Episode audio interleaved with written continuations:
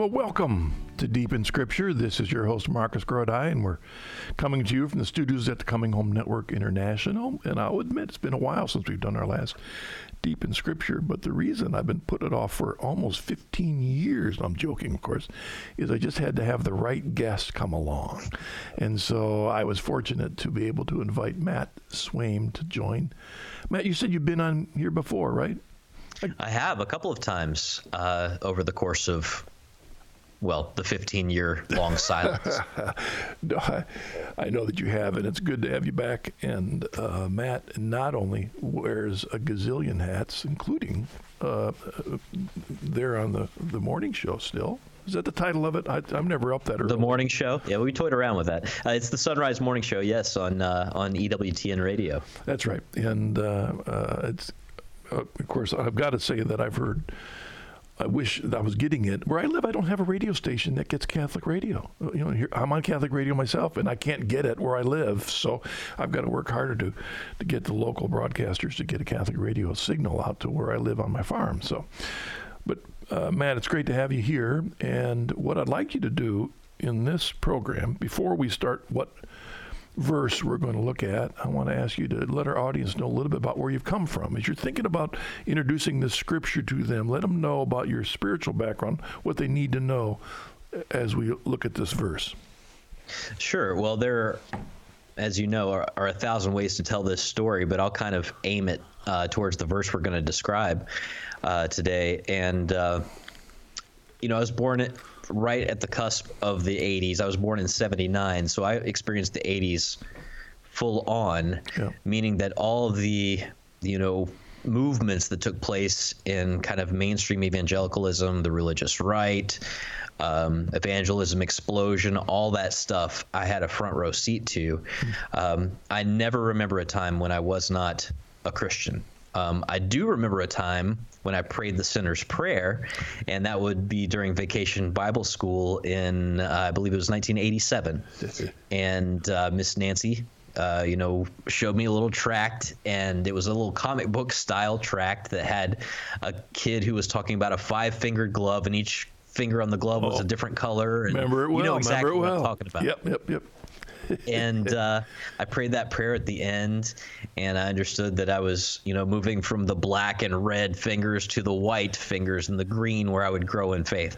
Uh, I grew up. Um, in mostly a holiness tradition uh, in the Church of the Nazarene, so I understood that it was not a once saved, always saved gig. I understood that there was a responsibility now um, that I had accepted Christ into my heart and that I had some certain things that I couldn't do anymore. You know, at age six or seven, you know, you don't have to give up a whole lot, but um, but understanding that holiness was a part of this. Um, I went on to uh, become pretty involved in youth ministry, um, both on the receiving and giving end. Uh, I got involved in music. Uh, it was actually uh, in a roundabout way my involvement in music that led me towards considering the Catholic Church because it got me thinking down the road of what does uh, you know what does art mean? What does beauty mean? What do the transcendentals of truth beauty and goodness all all mean together? Um, and so through studying that I, I came to understand that um, music and art weren't just what people thought were interesting and popular now, but there was something kind of deep and rooted and transcendent to to to all of this. And so. Um, through that, as a performer, as a music performer, uh, as someone who was involved in the um, bookstore industry, selling a lot of Christian books. I thought, you know, what is literature beyond what happens to be the bestseller now?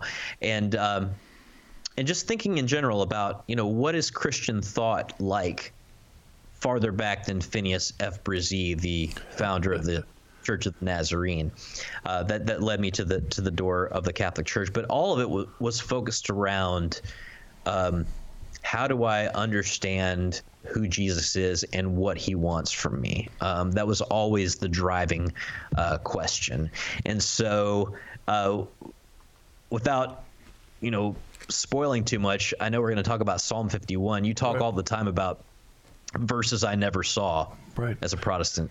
This is a verse I always saw.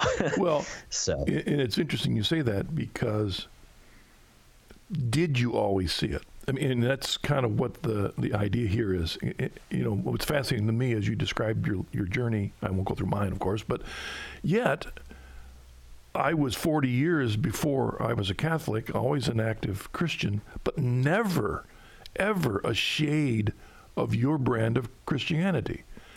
I was a Lutheran, a Congregationalist, and a Presbyterian pastor. Always more the once saved, always saved to some extent. Lutheran, you're always a sinner covered by grace, but you're always at the core a sinner. Um, and then a Congregationalist, still of the covenant Calvinist camp, and then a Presbyterian, uh, very much a four and a half pointer. So the, the, the point being, the idea of what you went through was so radically different than my understanding of Christianity. So the point being, you take a verse like Psalm 51, verses 10 through 12, and how did we understand it? You and I would have understood it quite a bit differently before.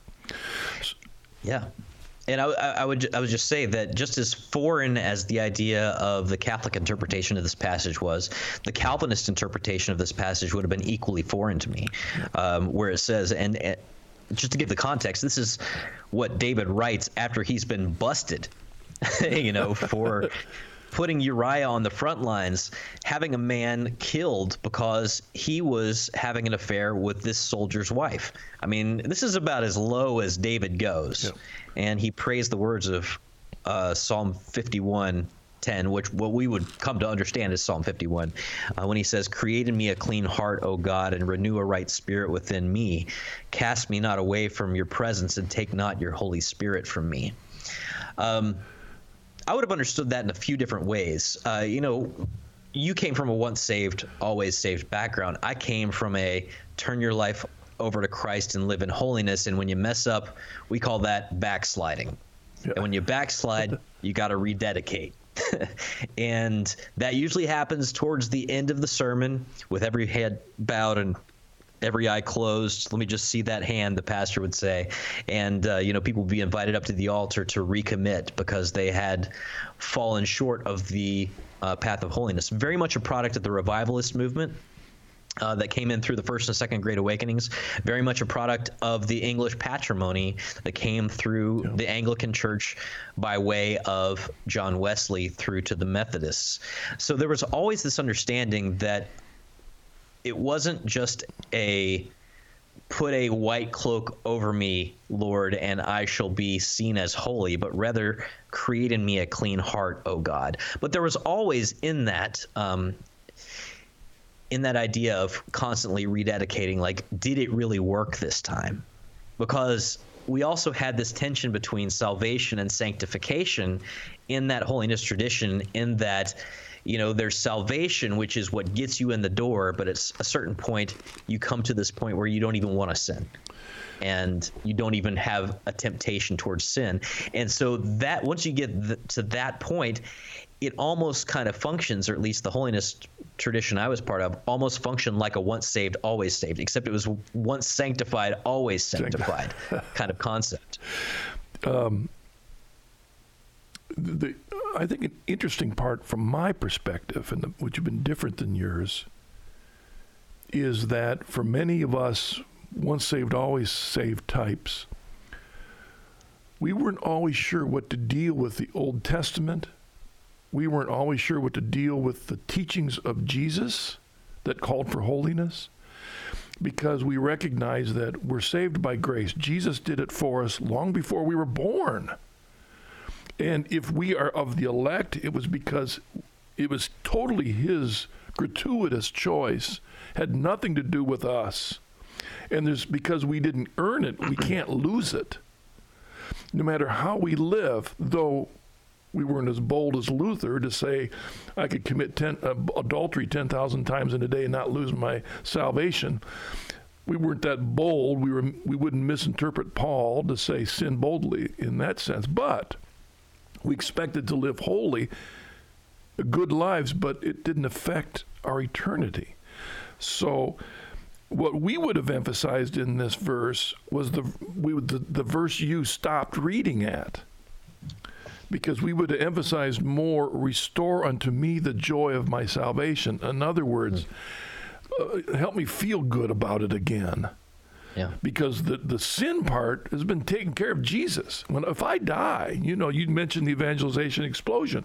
Hey, if you die tonight and God asks you why should I let you into my kingdom, and our answer was supposed to be not pointing to ourselves, but pointing to Jesus Pointing to over Christ. there. Yeah. He did it for me.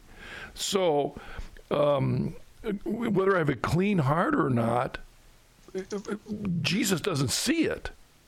God doesn't see it because it's covered by the righteousness of Christ.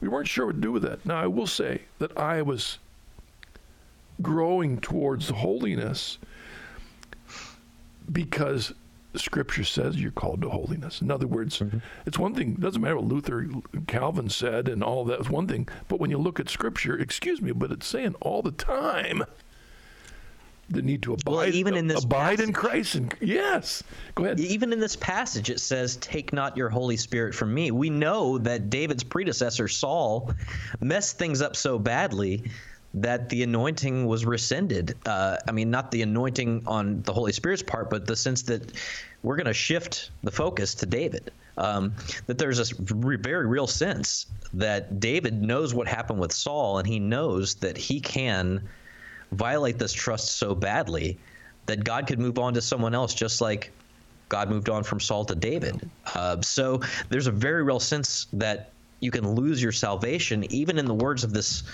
this Yeah. psalm. You know, Um, and I've got to say something, Matt, about this because in my journey to the church, one of the eye openers for me was when I recognized that in the early church fathers, their scriptures were the Old Testament.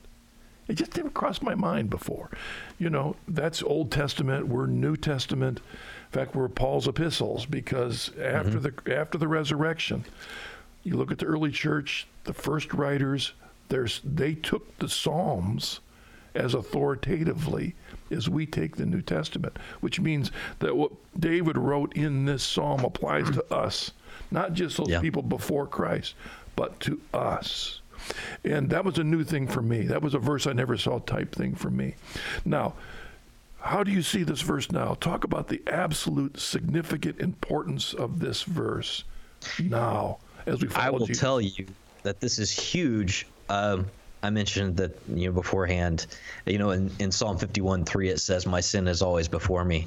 Uh, this psalm has always been before me. Um, and it is before me as I make an examination of conscience headed into confession. It's also before me and my go to psalm that I pray after confession um, because I have a different context for understanding what having a clean heart created in me is. Um, if I was just going forward for an altar call, under, of course I understood that God's grace was necessary to help me live right.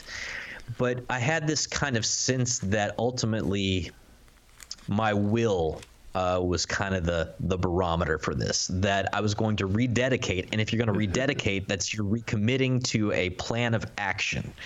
Um, and even though I would have prayed words like "Create in me a clean heart, O God," I wouldn't have necessarily understood that there was some kind of like a sacramental grace beyond my understanding that was surrounded in mystery that I could walk away from that altar in front of a Nazarene church.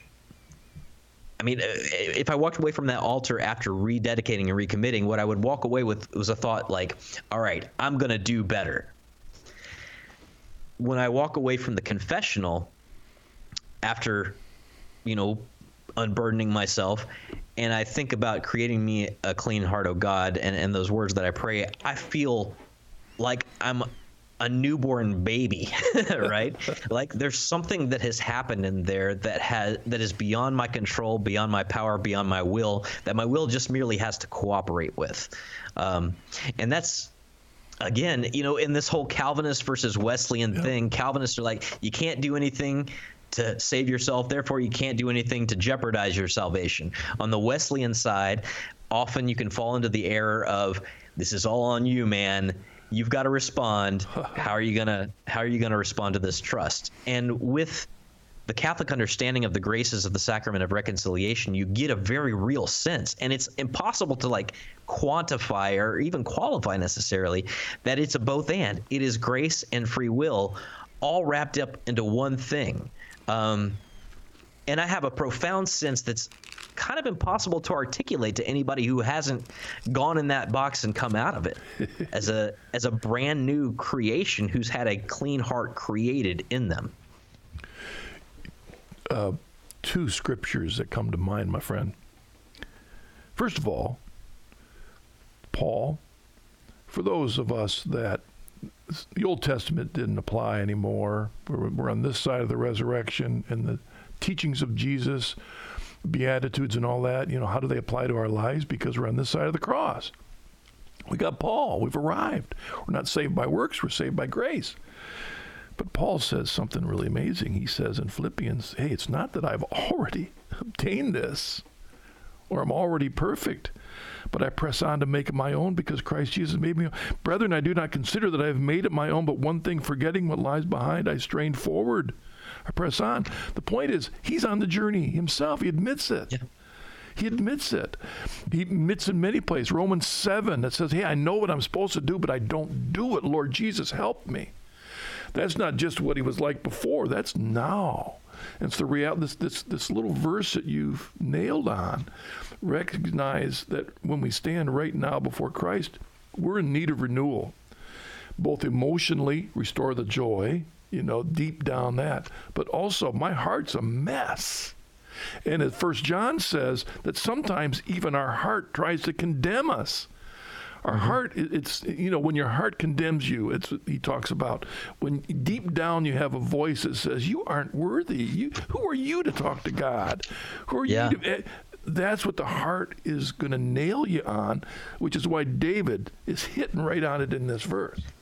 Well, and I would have isolated the passages that you're saying out of Romans, where you know who will deliver me from this body of death? I do the thing that I do not want to do. I do not do the thing that I want to do. Or in Philippians, you know, three and four, when he's saying, you know, I press on toward the goal, and he sounds like he's an athlete who just needs to put in more time at the spiritual gym.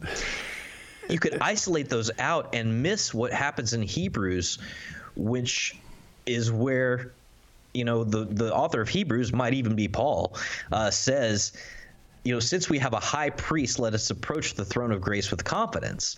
So there's this idea of priesthood yeah. that there's a mediation, that there's sacrifice being made for us, namely Jesus, that that wasn't just a thing that happened 2,000 years ago, but a thing that extends through time.